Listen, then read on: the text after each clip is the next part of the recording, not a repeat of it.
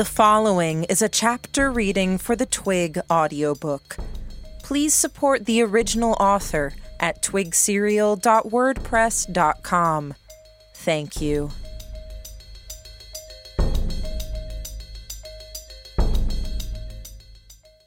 Chapter 10 If you really want to do this, Jamie said, we're going to need tools.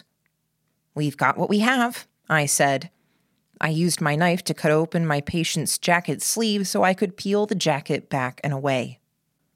I don't understand, the patient said, his voice small. My whole arm? It's not your arm anymore, I said to the patient. To Jamie, I said, Work with me here. His expression was dead serious, his voice calm, almost pacifying. I'm working with you, Sy. I just don't understand what's motivating you here. If it was a child, I could almost understand, but if you don't tell me where to cut, I'm going to guess, I said. Expose the collarbone, Jamie said. Start at the midway point, cut to the shoulder. That far back? I asked. After you've sterilized the blade in the site. I don't have anything for that, I said. We'll get him treatment after if the infection doesn't extend well past the localized site, I thought. As I drew the knife across the line of the collarbone itself to the shoulder, my patient jerked, and his eyes widened as blood welled out. Don't look. I can hear what you're saying, even if I don't look, the man said. Shush, I said. We're looking for the major veins and arteries here. We're going to need to tie them off. Oh, okay, I said. I know where the important ones are. I don't have anything to tie them with, though. Do I dig now? Don't you know what you're doing? My patient asked me. What's going on? Quiet, I told him. Stop asking questions. You won't like the answers. I have no earthly idea what I'm doing. But between my friend and I, we're the only chance you have at getting better here. What? My patient asked. Don't cut now, Jamie said. We're going to leave the collarbone alone for now. Cut from the top of the shoulder, across the midpoint of the shoulder blade, far enough under the armpit without cutting the muscles and structure there, then around at the front so it forms a full circle, skin deep. I nodded, visualizing the steps. Halfway through the process, my patient lashed out involuntarily with his free hand. I stumbled back. You got something important, he said, panting. He had a wild look in his eyes. The pain. I'm sorry. Sure, I said. Raise your arm as much as you can. He did. I returned to the cutting site beneath the armpit. This time, however, I used my fingers and not the knife. Reaching from the underside of his arm to the trunk of his body and up to his armpit was a tendril, almost impossible to make out in the mess of blood I was dealing with. The only reason I was able to see it at all was the way it had grown, like a tree's branches radiating out and over muscle and fatty tissue against the grain. I thought for a second, and then prodded the branch of tissue with the side of the knife. The patient's reaction was whole body, a flinch and momentary clench of every muscle. What's your name? I asked him. Harold. Harold. Whatever this is, it's clearly attaching to you on some level, working with your nerves. The person who made this is an outright bastard, looks like. Made it to be painful and more painful to remove. It wasn't that warm, but Harold was sweating. I pulled off my shirt and used it to dab and apply pressure to the cut at his shoulder. There was more blood elsewhere that I couldn't easily reach and mop up. I hoped this guy wasn't going to pass out on us. The bundle of veins and arteries at the collarbone, Jamie said. Right, I said. Thanks for the reminder. It took some digging and rearrangement of the arm to do before I had an angle to see in the dim. I used touch as much as sight to find what I was looking for. I didn't have anything to tie him off with. Wiping off my hands, I reached for my pocket and carefully withdrew my picks. I chose the narrowest one, a flexible band of metal. You're going to want to avoid moving very fast, I told Harold. Because the way I'm doing this, you could pull things free and then you'd just dump blood into your chest cavity. Everything would go rigid, you'd lose consciousness, and you'd die. Move slowly, don't jerk your head around. The goal here is to allow you to walk away, ideally without the infection. We're going to want a doctor to look at this hack job of mine and get you something better. Harold's expression set. From the look in his eyes, I might have thought he was in shock. From the look of his mouth, jaw, and neck, he was intensely focused. Good enough. I used the thin metal band and I bent it, pinching veins and arteries against the bone of the clavicle. I secured it as well as I could before twisting the metal around, securing it. Next step I'm not going to cut this thing, but I'm going to cut the tissue surrounding it, I said. Harold made a face, pursing his lips. Hmm. Preparing himself for what was coming. Good man, I said. The rain was a small blessing in that it washed away the worst of the blood on the other side of that same blessing, however, was the lack of light. It didn't take much to keep my hands steady. I'd spent too many nights picking locks and quietly collecting possessions from the same room those possessions' owners were sleeping in. Emotion was my enemy here, and it had little to do with the person I was cutting into. I was concerned about Jamie. I wanted information that could help me help Jamie if he was sick, now or in the future. I hated the idea of cutting into him like I was cutting into Harold here. On nights when I couldn't sleep, which were thankfully rare, I made a habit of looking after my tools, my picks, my clothes, and my weapons. I was glad my knife was sharp. That light pressure and the sharpness of the blade was enough to sever muscle. There's an awful lot of blood inside people, I observed. I'd cut people, I'd impaled them, I'd arranged for them to be pulverized, and I'd given them poison that had them vomiting blood. But working on someone on this level, intimately, striving to keep them alive while still taking them apart, it wasn't my field of expertise. I didn't know how Lillian handled it on the long term. I much preferred the reality of causing sufficient damage to get people and problems out of my way. I had to target vulnerable areas for that. I didn't have to preserve them. You know you're infected now, Jamie said. Possibly, I said. I might be infectious, but not infected. Why? Why for him? Had to start somewhere. And I need to understand what we're working with. Hmm. I was getting cold, with Jamie wearing my jacket and my overshirt pulled off to mop up the blood. The rain was cold as it ran through my hair and down my body, having soaked my clothes long ago. My fingers remained warm, but it was stolen body heat. The warmth being there helped me maintain my focus. With a movement of the knife, I separated the infected muscle from the arm. I carefully used the knife and one of my lockpicks to fold it back. A groan on Harold's part became a strangled scream. He moved, including moving in ways I'd encouraged him not to, hunching over. Harold, I said, I need to keep working. It's moving, he said. I can feel it reaching through my veins. I glanced at Jamie, then set to work. I shifted the arm to the best possible position and started cutting, first down to the bone, then moving around. Jamie pointed out other lesser veins and arteries. I did what I could with each, using the picks and little wires in the kit. I was at the top of the shoulder when I started cutting, and Harold reacted more violently than he had yet.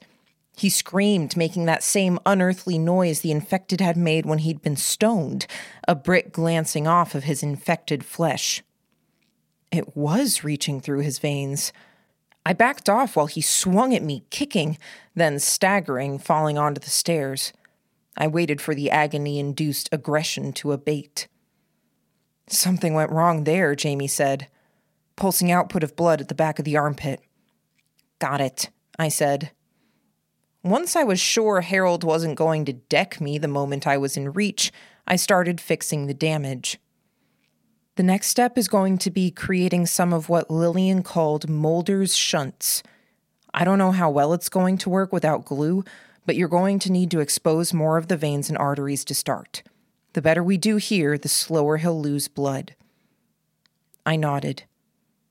The infection formed a central point and then it spread. Roots extended over and through the victim, almost invisible, sneaking in through veins and the depressions in the flesh. The agonized screams were a bad thing. We didn't have long, and if I wanted to do this right, then I needed to get ahead of the problem. Jamie's shunts finished. I started cutting back the growth at the shoulder, digging beneath the flexible vein like branches that had extended. Everything was slick to the point that it felt the same slimy, warm, but not warm enough to warm my fingertips that were starting to feel the cold making my hold on lockpick and knife harder and harder. It felt like either or both would slip from my hands like a wet bar of soap. It was so messy, too. I could see why there were stories of doctors losing tools in their patients. Blood was everywhere. I couldn't always make out the logic of the underlying systems and parts. I liked to think I had a good idea of how human bodies worked on a gross, abstracted, mechanical level. This was something different. Wyvern let me fine tune my ability to deal with things. My muscle memory wasn't long lasting, but I was quick to pick things up. Even with tools greasy in my hands, I was faster when it came to pruning away the roots that had reached through and out of blood vessels and into muscle. Once I was done, I quickly resumed cutting. I didn't get a full second into cutting before the next agonized scream. This wasn't working. I was quickly reaching the point where I was butchering the man. Sy, Jamie said. Let it go. We need to run. I looked at Harold and I contorted my brain, pushing for that same crystal clear imagination that let me imagine the lambs in such detail. I put Jamie's face in place of Harold's. Harold, I said, trying to shake sense into Harold. I wasn't willing to wait for him to calm down now. Stop. Tell me, where is it? He looked at me and huffed out a shuddering breath. The look in his eyes wasn't much better than a thousand yard stare. I reached out, knowing I could very easily get bludgeoned. He didn't lash out this time. I wondered if he lacked the strength. I put my hand out and I felt at the perimeter of the wound. I watched him move and tense in reaction to my prodding and gauged where the branches were growing. I agitated it. It's growing with purpose, making sure it keeps its host.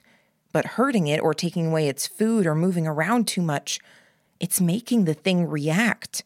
It's getting Harold's blood pumping, and this damned thing uses the blood as a guide or a fuel source.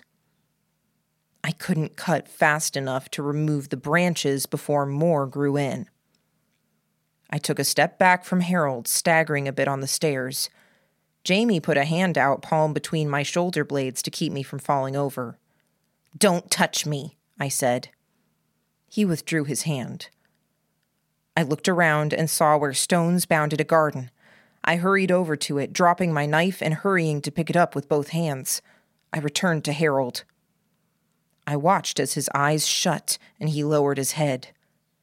There was a peace that swept over his body language and expression as he saw me lift the stone over my head and reacted in kind, moving in position to make things easier. But I wasn't intent on the mercy kill.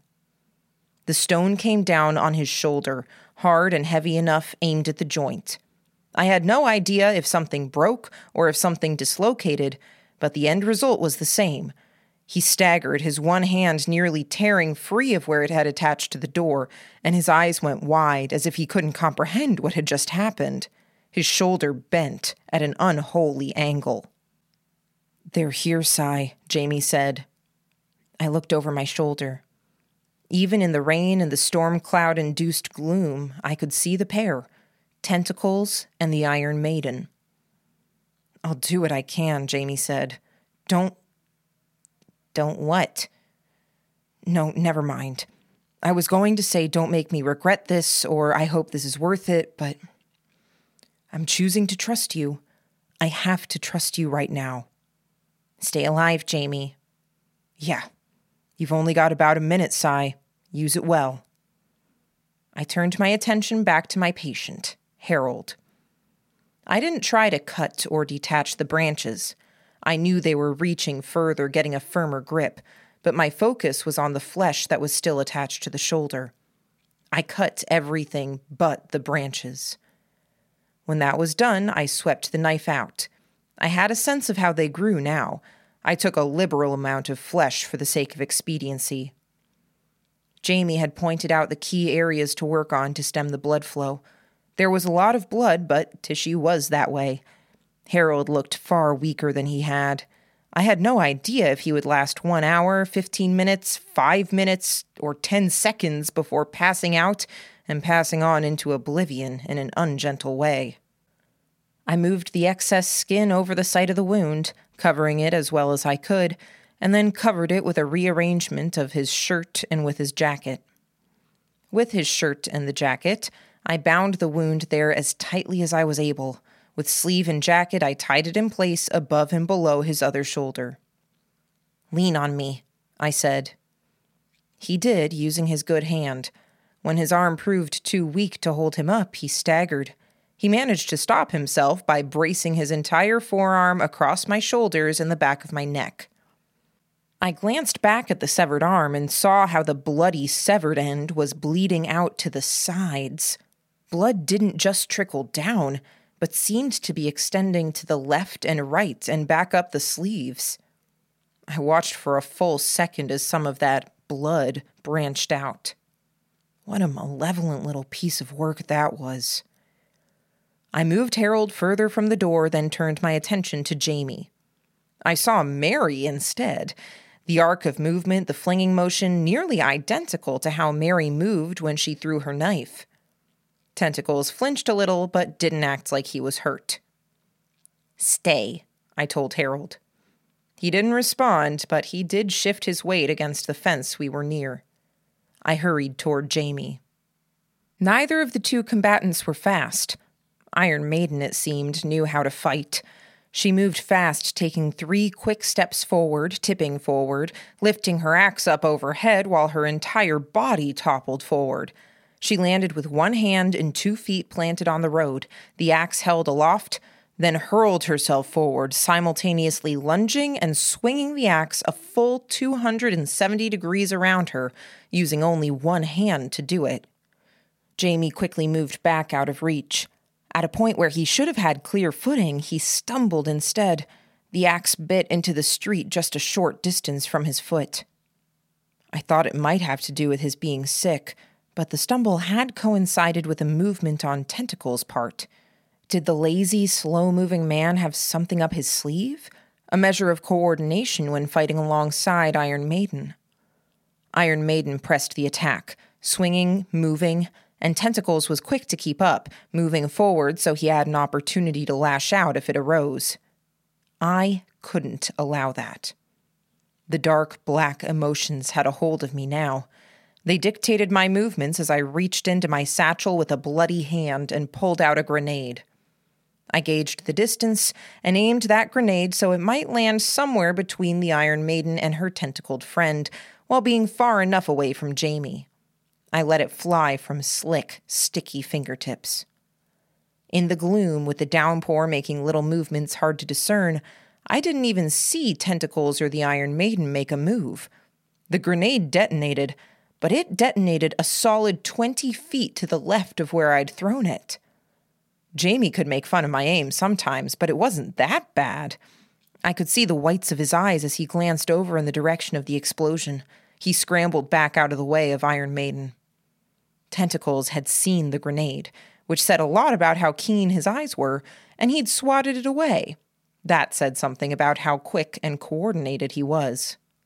Did he have senses that went beyond eyesight? Or had they augmented the eyes of the body that hosted the tentacled thing within its chest cavity? I wasn't in a position to make good calls. I had to guess about which it was, knowing that if I was wrong, we'd be in a terrible position. If I was right, well, even then there were no guarantees. But the alternative was abandoning Jamie. No way, no how. Not when he'd been by my side when it counted. I was halfway to them when tentacles moved. A full second after, something struck at my feet, knocking them out from under me. I sprawled, and with the road being as waterlogged as it was with the downpour, skidded along a puddle as I landed. I reached for the satchel. Before my hand could make contact, it flew free, landing at the side of the road. Now that I was close enough to see some of his features, I saw that Tentacle's eyes were milky white. But there were other eyes, peering through gaps in the chest cavity. The eyes caught the meager light, reflecting it too much, almost seeming to glow from within the darkness of the experiment's torso. I could count four, and that was limited to the portion of his body that faced me. There might have been more looking out to the sides or behind him. Mud, water, and blood dripped off of my hands as I tried to move back and out of the way. Looking at tentacles, I could see the longer tendrils that had unfurled from beneath his clothing. He reveled in being in the gloom, keeping his tentacles where it was dark, where the falling rain and ambiguous shadow made it hard to tell where they were. You okay? I asked. Not really, Jamie said. The knife he held was pitiful compared to the Iron Maiden's axe. His other hand held the satchel with the remaining mines and grenades. He'd given me most of his. I watched both of our opponents as they moved, pacing to maintain a favored distance from us. Neither moved in a fluid, natural way. When she held her axe up in the air, Iron Maiden's hand, wrist, elbow, and shoulder moved in funny ways almost as if it should have been predictable, but it wasn't wholly. The same might have been true for her legs, but her dress covered them. Neck and head remained largely rigid. Meanwhile, tentacles looked like 10 or 11 stone worth of mass, light for an adult man, but he had another 15 stone of mass in the tentacles that he'd revealed and extended out around him. That much length and mass had to be intense to lift, I gathered that his very fluid, lazy movements were careful ones. He moved slowly because he was always prepared to move and be able to use the strength of his whole body to lift or swing a tentacle. Which said nothing of the fact that, in the gloom, with the puddles and natural patterns of the cobblestone street obscuring things, other tentacles were sneaking toward me, snaking between and around cobblestones and through muddy puddles. I wasn't one for a fight. I didn't win. I very frequently got hurt when I tried things. Jamie continued to retreat as Iron Maiden continued her strange mechanical advance. Like a clockwork person, almost, with the way her arms moved so consistently in the same ways as she swung and moved, but without the same timing or the exclusive patterns. She mixed up how her arms and legs moved. As Jamie retreated, Iron Maiden advanced. It wasn't so much that Jamie was to my right, tentacles in front of me, but increasingly that it was Jamie behind me and off to the side, Iron Maiden to my right, and tentacles in front of me. I backed away so as to keep both enemies in my field of view. One tentacle reached out for my knee, and I quickly jumped back to avoid it. A second that I hadn't seen caught my other foot. I stumbled, landed on my ass in water, and hurried to get to my feet. Any second now, Iron Maiden would change targets to me. Jamie, I said. I know, Sy, he said, and from the tension in his voice, I knew that he knew I was being flanked. I held up my hand, gesturing. Ready. I took my time rolling up my sleeves then used my skin between index finger and thumb to scrape the worst of the muck and blood off my forearms and hand, before doing the same with the other hand. I made eye contact with tentacles, not the milky white eyes of his actual face, but the eyes of his body. His body language was something alien. I couldn't even see all of him, so I had to work with limited information.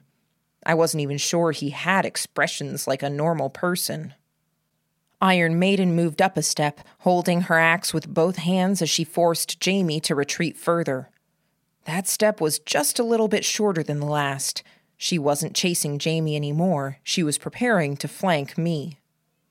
The poster had asked for me to be delivered dead or alive. Dead was a possibility. Dead was probably something she did very well. I made my move scrambling backward, and I saw Tentacles move, setting his weight. In the moment he moved, I shifted my weight forward. The toes of my shoes scraped against the puddle covered road and found traction, and I lunged forward. He would hit me, probably hard, but it wouldn't be the same calculated strike he'd plotted. Even as I shifted my weight and changed my plan of attack, he did the same. I closed the distance between us with a reckless run, one foot going too deep into a puddle, slowing me down. I hurled the clump of mud and blood that I'd collected from my arms. It hit him across the chest and stomach, some of it finding its way into the eyes of that tentacled body. He attacked blind. I anticipated an attack down toward my feet and legs and leaped, but my timing was off. I couldn't even see the attack. And he hadn't attacked low. The whip like tentacle caught me along the length of my body, heavy, but not the sort of thing that would tear me to pieces. I hit the ground hard enough that the air in my lungs was shaken free. For two terrifying seconds, I tried to breathe and couldn't. In the third, I put the fear away, gripped the second clump of blood and mud, and hurled it. He drew his tentacles in to form a kind of shield. Some of it still struck home. Sy! Jamie cried out. Iron Maiden. She was stalking toward me in that weird gait of hers, lifting the axe in that same strange way. Before she was halfway to me, a second grenade went off. Jamie's throw, capitalizing on her distraction and Tentacle's blindness. She flew, almost literally, in my general direction before landing in a heap. I flew, in a metaphorical sense, in the opposite direction, toward the site of the explosion and toward Jamie. Arachne! Tentacles cried out. She had a name, it seemed. He attacked partially blind, and as disappointing as it was, many of those attacks managed to hit me, knocking me off balance or catch at parts of me, forcing me to pull away, losing momentum. But Tentacles seemed more interested in his companion than in us. Jamie and I left the pair behind us. We hurried toward Horace, who was slumping over more and more, and between Jamie and my bruised self, we managed to bring the fellow along with. Not that we got very far. A short distance down a block and around a corner, and we'd reached the next bridge. The impact of the Academy's rain was clear now. As the rain came down, something in it was activating with something in the river. Either the rain held seeds or the river did. A material Jamie and I had seen used a thousand thousand times before. Virtually every building in the Crown Empire was touched by the stuff, and here it had been put to use in quarantine. Where canals had once separated and subdivided the city, there were now walls of wood knitting together, weaving into a barrier, with the sole purpose of generating raw height, the horizontal growths rare and quick to break away and fall on either side of the rivers. Here and there, the aquatic war beasts reached up and through, swatting at the barriers, bringing down loose, horizontally growing branches. They would stay for as long as was necessary to remove any climbers or stall other threats, then likely retreat to somewhere or get choked out by the growths of wood. They were sectioning off the city for quarantine purposes. Our escape routes were getting further and further overhead by the minute.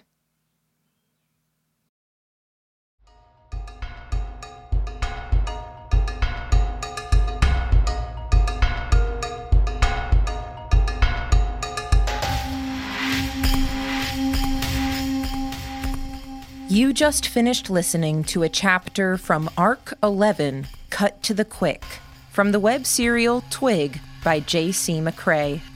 This audiobook is read by Kimberly Dauber.